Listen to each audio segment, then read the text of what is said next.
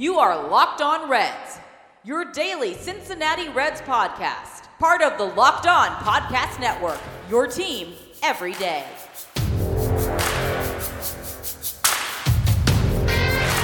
Today we welcome back Chad Dotson. We're going to get you all excited about the 2020 Cincinnati Reds here today on the Locked On Reds podcast.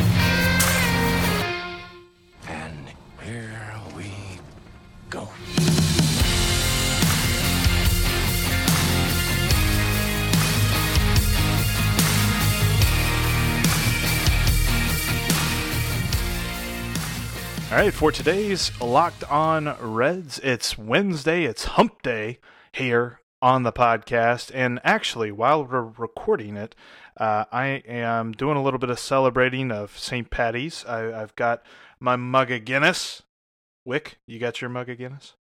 Uh, I don't have my mug of Guinness yet. Uh, I've got um, a little bit more work I got to knock out today, but that is coming down the road. I do have a green hat and green socks on though, so Yes. uh, my, my my Irish roots are doing their best to show through right now.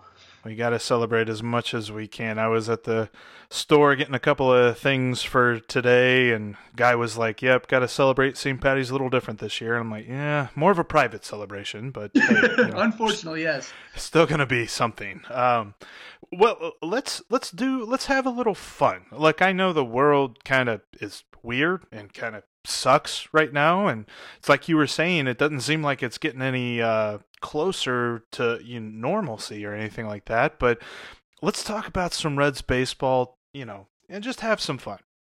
I was Yeah. thinking a couple of different things. I mean, obviously, as far as when the season is going to start, uh, who knows? Uh, we keep hearing different times. It's like they started with two weeks. We all knew that wasn't going to happen, but then they're like, well, now it's not even going to be till June. Some people are saying not even till July. But once the season gets going, first of all, what can we glean from positivity out of this time? I mean, there's a couple of guys who can get healthy, right?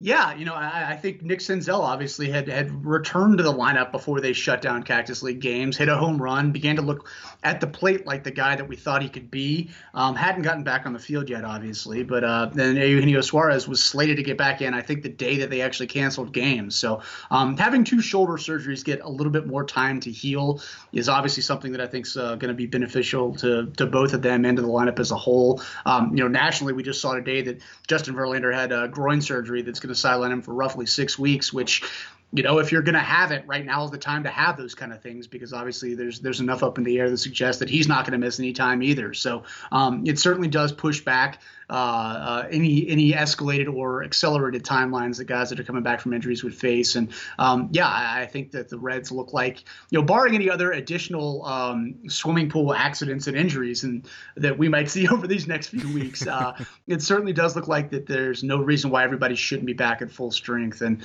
um, you know, I think uh, regarding the start date, uh, you know, the initial two week uh, pushback was one of those things that yeah, it either had to be two weeks or two months because you know the nature of baseball that you can't shut down pitchers for four weeks and then bring them back in three days. Uh, if you shut them Right. down for that long, it's going to take that extra window to build themselves back up. And I think what we heard over the last two days is basically that um, since the two week window is definitely not going to happen, it's got to be at the earliest late June, early July at this point. And uh, yeah, now the question becomes do they try to squeeze a full season in and run into November, December baseball or start modifying schedule? And uh, that's going to be what to watch next. I was curious about that too because I've seen some reports that you know one exec thinks that they can get a 162 game season in, and then one exec says definitely not. It might be half a season or something like that. Do you think? Because I I, I don't see. I don't see them pushing because there's a couple of cities that, you know, once we get into December, it's going to get a little bit tough just for travel wise, let alone actually getting the game in. Do you think they could get a full season in? Because I don't think they can. Yeah, I, I don't think they can either. Uh, and if they do, I think it would only be because they were trying to squeeze too much out of the players in too short of a time. You know, uh, starting to stack doubleheaders and take days off away and get rid of the All Star game and all that other stuff. That you know, it's just it's a, it's intricate to uh, to keeping these athletes as healthy as physically possible. And I think that's ultimately what the Baseball uh, Players Association is going to ag- ag- going to advocate for. Um, you know, yeah, I've, I've seen so many different scenarios thrown out there about maybe a 120 game season, maybe a 100 game season. Um, you know, one that I kind of just was concocting in my head what if they scrap interleague play and uh, just take the 15 AL teams and 15 National League teams and play AL NL baseball? Uh, you can get two series, six games each against all the NL teams and play an 84 game schedule. Uh, and then you've got National League representatives and American League representatives into a playoff system that doesn't have to be too terribly different than how it normally is. Um, you know, I think all those things are kind of on the table at this point. It's going to be very, very interesting to see um, a uh, how quickly baseball and the Players Association can agree on that, uh, what that means for salaries, for service time, uh, whether or not all the the stadiums can get rebooked if they've got other events that they had on their schedule also because they had the baseball schedule factored in. You know, all these things are it's uh it's so much. You know, the more you think about it, the deeper it gets, kind of thing. And um, they've got you know even if right now they knew that right now July 1st was going to be the first games of the season, I think they would literally still be working day and night, all day, every day, trying to get all of the logistics in place to make sure that happens. So um, yeah, I I am not envious of a lot of people right now in the jobs that they're trying to pull off. Um, uh, obviously, being in uh, the baseball uh, uh decision making process is significantly different and on a whole other level than, than what we're seeing with uh, uh, healthcare workers and all that. But they've got their brains cut out for them right now because they've got so many decisions to pull off. I do like that one league system. I mean, you know, it used to be that way that you didn't see anyone from the American League unless you were the National League representative for the World Series. So I definitely think, at least for one year, for this emergency circumstance, they can do that. I don't think they'd get too much pushback. There'd probably be some fans, probably probably the same fans that said that even if they contracted some life-threatening virus, they would still go to the opening day parade. They would be mad about the Reds not playing the Indians, but I, I, I think we would all get past that. I would like to see that, and and maybe uh, something else I, I had seen just for uh, discussion purposes. I saw someone posited this idea where you have nine game series against your in division rivals, all of your divisional opponents, and then seven game series against one team who was like on your same plane from each other division. Now that would also include the American League, but like you know that would that would see the Reds playing the fourth place team from every other division. And I thought that was kind of interesting too. That was more of a kind of almost an hmm. NFL way of doing things with the schedule, but yeah, you know, something yeah, uh, I've also seen the idea kicked around that you can almost do big league exhibition games in lieu of uh, spring training games. You know, you almost mm-hmm. maybe get uh, a five and five between Cincinnati and Cleveland uh, to get ten exhibition games in in both Cleveland and Cincinnati uh, before the season actually starts. Uh, you could do something like that, and then maybe even have the All Star game almost on schedule to start the season, and use that as kind of a way to kick back off uh, Major League Baseball uh, getting back to business and then playing 85 to 90 games after that that actually count. Um, but I think there's got to be a way for uh, baseball to to to put itself back into spotlight to celebrate getting back to business, so to speak, but also uh, not making all the games count while still getting everybody kind of ramped back up to speed. I guess is the best way to describe it. And sure. uh, uh, I think the more you can do that in front of the most fans is probably going to be the best way to do it. So, um, you know, whether or not spring training actually gets kicked back into uh, gear in the way classic spring training is, or not, or if teams just work out at their their big league facilities and open things up for fans in Cincinnati to come out and uh, to Great American and watch uh, uh, interleague or inter inter squad games for for a week, two weeks, something like that. I don't know, but uh, I think one way or another, it's um, it's going to take some very creative thinking and probably uh, a whole series of events that we haven't seen before and probably won't see again, uh, and hopefully won't see again uh, in, the, in the middle of a baseball season, just because it's uh, it's one of the more unique circumstances that uh, they've ever faced and that we've ever seen.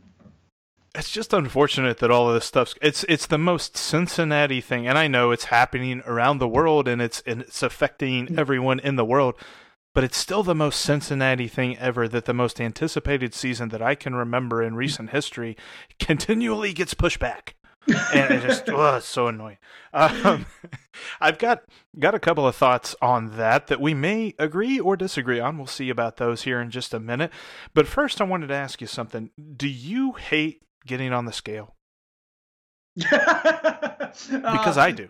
Uh, that's that. Well, put it this way: I haven't done it in a while. Um, so uh, that I, maybe, maybe it's not that I hate it, but that I try to block out the concept of it as much as I possibly I can. I do not blame you at all. And especially now, it's like, hey, we just got to make sure we actually have food in the house. Who cares what the health content of that food is? But yeah, or you know, when it comes to the scale, though, maybe it's just because you haven't found the right one.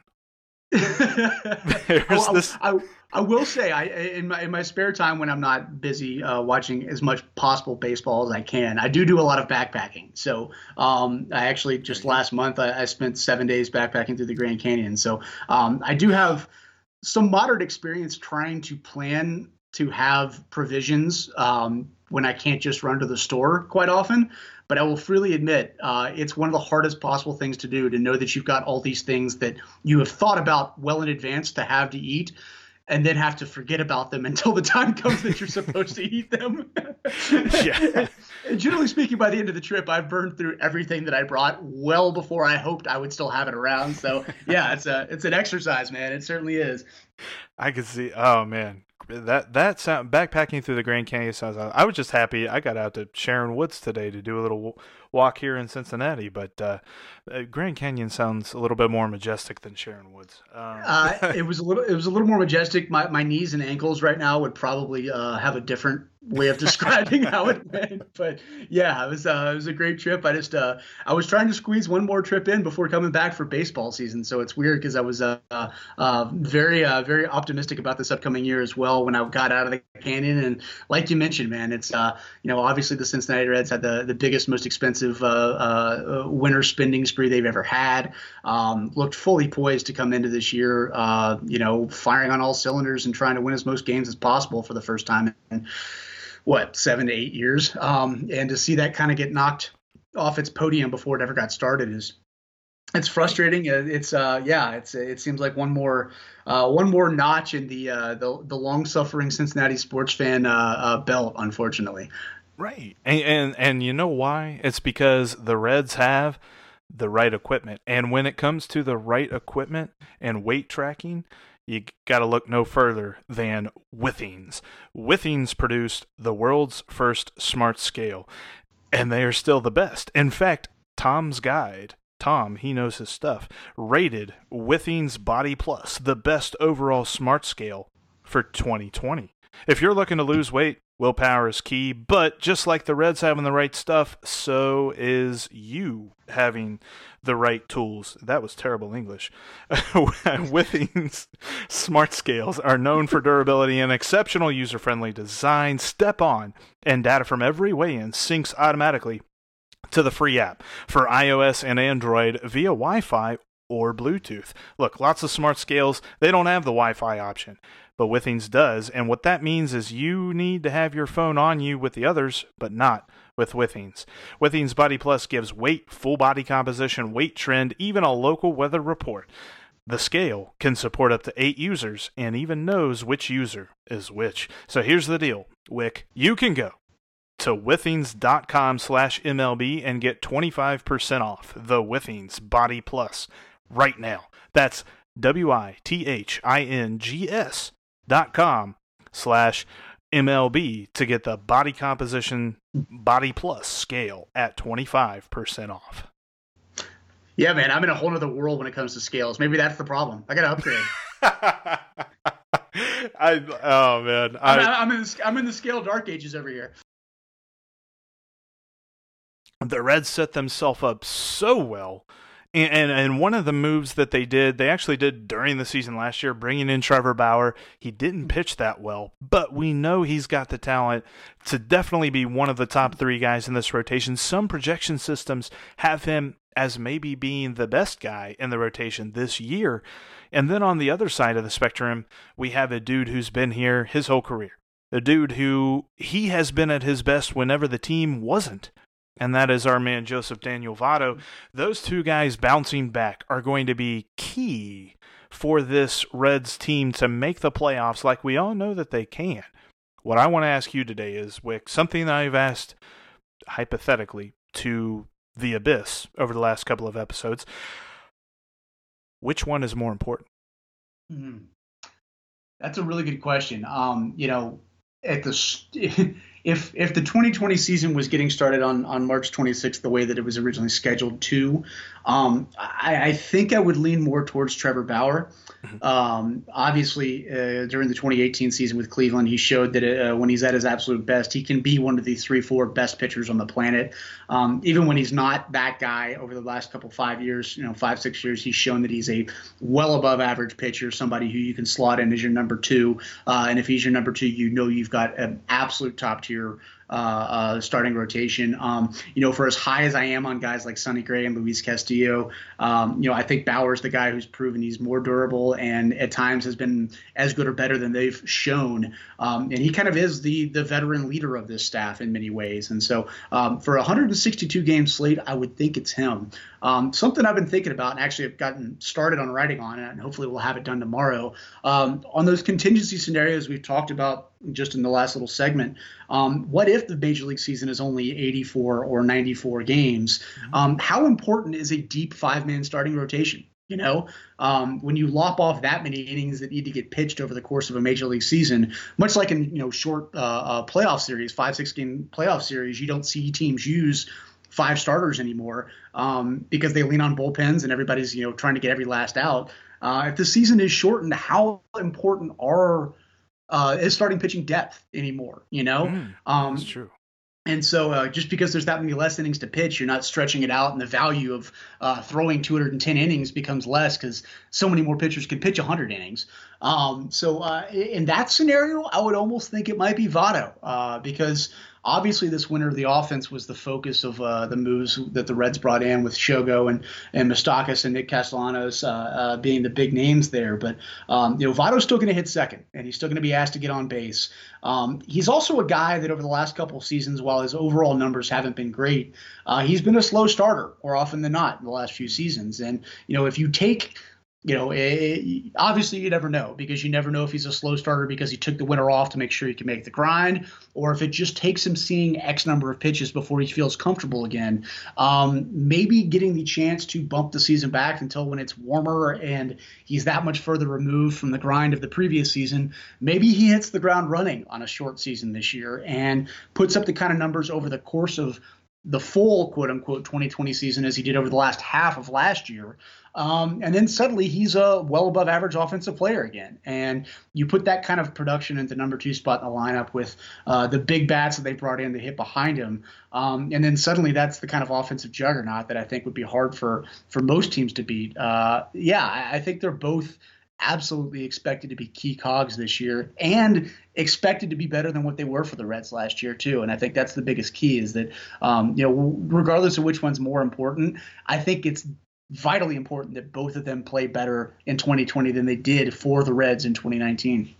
That is interesting to think of a shortened season because also remember that the bullpen last year was really strong through the first half of the year and then just kind of tapered off by how much usage they got in that first half. That that that would be a very important factor in an 82 84 game hmm. season. Because uh, you know, I mean, uh, not to say that that would almost give David Bell permission to manage every game like it's game 7, but it would probably take a little bit less pressure off of him if he really feels like he's got to manage a game hard. Uh, yeah. Th- oh, sorry. I was gonna say, sorry, go ahead. I was gonna say, yeah, it's you know, it's it's for the you know the 162 game classic season. You almost look at your fourth and fifth starters as uh, trying to be just good enough and eat just enough innings to get to the playoffs. Uh, where then you can lean on your one, two, and three, and the back three guys in your bullpen to get to get you seven wins or nine wins or whatever it takes to get through the playoffs. Um, you condense that down, and then suddenly, how important is Wade Miley going six innings every five days? You know, it's um, it, you, do do you really want that, or do you want those innings to go to, to Michael Lorenzen and make sure he gets to 70 innings in, in a shortened season? So, um, yeah, all those all those uh, uh, aspects of it are, are, beginning to kind of like roll around in my head because uh, we've never seen a 85 or 100 game season before, uh, so we don't really know how all these analytics and how the the most active uh, uh, um, uh, managers like David Bell in terms of uh, moving position players around and double switches and, and going to his bullpen. Um, you condense that down into such a, a tightly small uh, knit season, uh, and then suddenly you're going to start seeing so many more weird things that you never would have thought of if the season was 162 games. Something off the beaten path, and I just kind of thought of this when it comes to the shortened season, do you think that the leaders of the players union are going to be watching it really carefully and being like, you know what? Maybe we can use this as a negotiating tactic in the next collective bargaining agreement. Yeah, it's going to be very interesting to watch. Uh, you know, obviously, once they decide how many games they're going to play, then suddenly, um, you know, right now, 172 days of service time is what it takes to get a big league year in. Um, if there's no baseball, you're not going to get to 172, so they're going to have to negotiate that further down uh, to determine who's the Super Two and all those other things that are just you know the the administrative aspects of baseball that, that have to get backfilled in once they decide on when they can actually roll the ball out and start playing. Um, yeah, you know, you factor in that the the collective bargaining agreement expires after what? After the 2021 season, uh, and you know there was going to be extensive negotiations uh, at that deadline and in the year and a half leading up to it. Um, I think this brings a lot of those larger scale conversations uh, to a table that's already going to have the right people sitting around it.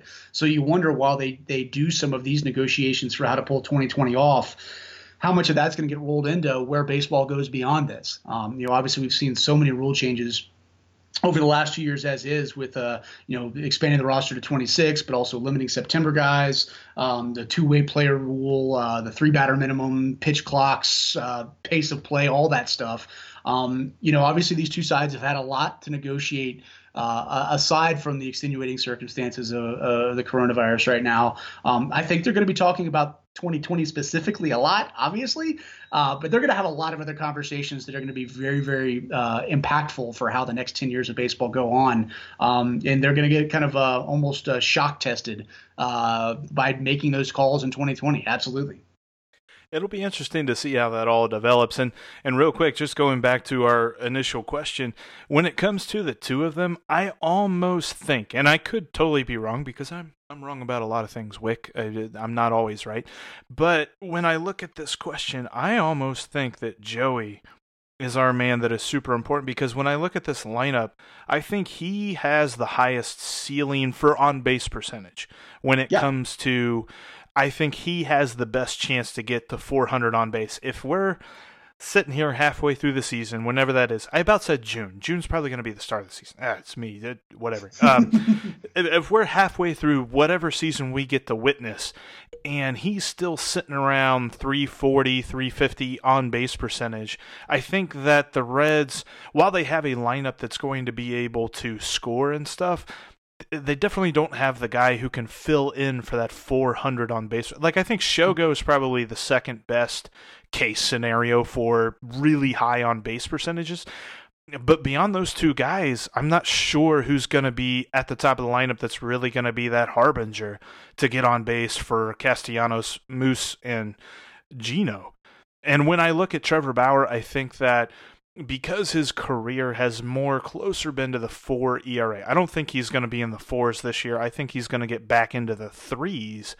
Eh, probably not 2.2 like it was in 2018, although that would be awesome. I would love that. uh, but uh, if he's in the three ERAs, the runs that the Reds are going to be able to produce are going to outweigh what it is he's giving up for other teams. And so I think that Joey is just slightly now. It's it's not to minimize the importance of Trevor Bauer bouncing back. If he pitches an entire season of six plus ERA, then well, we're talking about Homer Bailey then, and I don't want to go there. but you know, for the most part, I think it's just maybe like a hair more, at least in my mind, that Joey Votto's bounce back is is really important for this Reds playoff picture. Yeah, absolutely. And, the, and two things specifically jump out as kind of just an argument for both of them. Um, you know, obviously Bauer's struggles once he came to the Reds last year are well noted. Uh, it wasn't because he was hurt, so he's healthy. Right. It's not like there's a bounce back that we are expecting because of some procedure that happened. Um, he is full time paired up with Kyle Boddy now, uh, somebody who he has advocated for and been the the star pupil of uh, for years now. And the Reds embraced not just what Boddy brought to the table, but how much they invested in getting Trevor Bauer by bringing him in uh, uh, as their kind of their pitching guru last fall. So I'm looking forward to seeing how having the two of them working even closer together than they already have uh, really helps kind of bring a 2020 revival for him. Um, and with Votto, you know, obviously last year uh, uh, with Turner Ward and with Donnie Ecker, we saw a lot of swing changes. Uh, we saw some beneficial. Obviously, Aristides Aquino took off for a while before he cratered. Uh, Josh VanMeter tweaked his swing to great, great results. Uh, Brian O'Grady did as well and, and burst on the scene as a big leaguer. Um, at the big league level, though, you saw Joey Votto, Nick Senzel also. Um, both go through midseason swing changes that really kind of you could tell they were never really comfortable the entire season. Um, Ward and Ecker are both gone, uh, and as a result, you've seen a, a new hitting staff brought in. Uh, and what happened when the Reds got to spring training this year? Joey Votto's back to crouching. He's not choking up as much as he was, but he abandoned the swing change that he tweaked midseason last year. Nick Senzel did too. Senzel obviously had surgery. Um, bulked up, put on some weight as a result, but came back and is now swinging the bat the same way he did when he made himself a top 10 uh, universal prospect. So mm-hmm. um, I think it's pretty clear that while the numbers that Joey put up last year uh, weren't exactly the best, uh, I don't necessarily think it was all because of his failings. I think they realized they might have just been tweaking with a guy who's good enough to not be tweaked with that much. And I'm excited to see how comfortable he looks this year uh, because he never looked comfortable last year. And maybe it's just he had too many voices in his ear. Um, but Joey obviously is one of the more cerebral uh, athletes I've ever come across, uh, baseball specifically. Um, him just getting back to what he knows how to do, which is what it looks like he's trying to do at the plate or did before Cactus League got canned. Um, I, I think I'm cautiously optimistic that we're going to see obviously an older version of Joey Votto, but one that looks a little bit more like the the classic uh, outthinking the pitcher Joey Votto this year, and not trying to overthink his own, his own self. Um, and if that happens, I think we'll see uh, the Joey Votto that owns the strike zone better than any player uh, in, in his generation. I still think that he can get to, and shout out to the team that is nearest to you. I still think he can get to the late career version of Todd Helton. I think he can do that. That'd be fantastic. Yeah. But when it comes to, uh, I, I'm I'm happy. Alan Zinter has been saying all the right things. The little bit that we've seen from him, but you know, he's talking about on base percentage, on base percentage, people getting on base, people taking pitches. I, I, like what I'm hearing there. And when you talk about Trevor Bauer and Kyle Boddy, I love the uh, the podcast, video cast, whatever it's called, on YouTube that CC Sabathia and Ryan Ruocco did with Trevor and Sonny Gray. And and one of the benefits of having Trevor on the roster was realized whenever Sonny kind of mentioned he's like, you know, early on in the year whenever Derek Johnson and Caleb Cotham were talking about the Rapsodos and the Edgertronics and all the different stuff and all the results that were coming in from that, Sonny was like, oh okay. Yeah yeah. He's like it was like information overload. I really wasn't translating it. Like i was i was getting it. It's like okay i need to do better but i'm not uh, there was like a little bit of step that was missed in that translation. He said as soon as trevor bauer came over it was like the light the light switch came on in his mind because trevor was able to explain what yeah. all of that meant to him. It's like he was the tr- the translator, like the perfect right. the, the, Rosetta Stone of what was getting told. Yeah, that that was a that was a light bulb moment uh, when I saw that as well, and hopefully that's uh, hopefully Sonny's not the only pitcher that had that happen. Uh, right. They got a lot of really really talented guys on the staff, and um, if they all kind of are, are, able to pick up bits and pieces that they're learning from from all of this technology. Uh, you know, guys like Lucas Sims who can just spin the ball like crazy. You know, he's got a breaking ball that falls off the face of the earth. Cody Reed as well. Um, if they can help hone that down, uh, I think the Reds have upside on their staff. They might not have experience in proven back of the baseball card numbers the way that uh, classic staffs have been built, uh, but in terms of just actual arm talent, this uh, this pitching staff is as good as it has ever been, um, and I'm very very hopeful and interested that we get to see all of it on display as soon as possible because uh, we've been rightfully been excited about this uh, the way this Reds club has been put together this winter. Oh, absolutely, man. I, I have I have resorted. I'm on YouTube looking up full games and stuff. Which, by the way, don't don't know if you know this or not. You can watch the Tom Seaver no hitter from 1978. Uh, the full game is on YouTube, and it has Marty and Joe doing the oh, commentary. Nice. I it's I'm I'm about to go watch it right now. So I just found it the other day at work. But um, Wick, dude, I appreciate your time. We've gone a little bit over, but I, I thank you so much for talking with me. Uh, definitely. If you don't already know i don't know what you're doing. You're living under a rock. You got to go to the red reporter. It's one of the best reds websites out there. I mean you can't do any wrong with checking out what wick and the guys have going on over there. They've got all the player profiles and things like that. Uh, what what sort of stuff have you guys talked about doing uh, during the hiatus uh, that's a very good question. Um, I, I, will promise we will have content up there. Obviously, today I was uh, rolling an article talking about Nick Castellanos. Uh, you know, obviously he's got opt-out clauses at the end of the 2020 and 2021 seasons. Um, we don't know what the 2020 season is going to be right now. So, uh, you know, just aspects like that of, uh, of how a shortened season, a modified season is going to be able to impact what the Reds have done already. Um, you know, I'm in the process of digging into more of that stuff about uh, uh how a shortened season could um, uh, kind of bring out different highlights on how a, a, pitching staff is put together and how they might use it more like a playoff style. Um, things like that, honestly. And the more unknowns we get, I think the more questions we'll begin to ask because um, you know we, we know how to cover a baseball season. We've done that plenty of times before. We don't know how to cover this, and that's the um, I think it's a good thing in some regards because it makes us question things. It makes us ask questions about uh, how's this going to be different, and uh, so we're going to be diving into a lot of those as they kind of come up. Uh, I will say one thing: we will have stuff up there fairly often. Uh, we're not going quiet in all of this. Uh, we're going to do our best to continue to relay as much as we can about the Reds and um, see where all of this takes us and hopefully find out more answers sooner than later. He is Wick Terrell. He is the Grand Poobah over at the redreporter.com. Wick, thanks so much for being on the show. Always. Thanks for having me.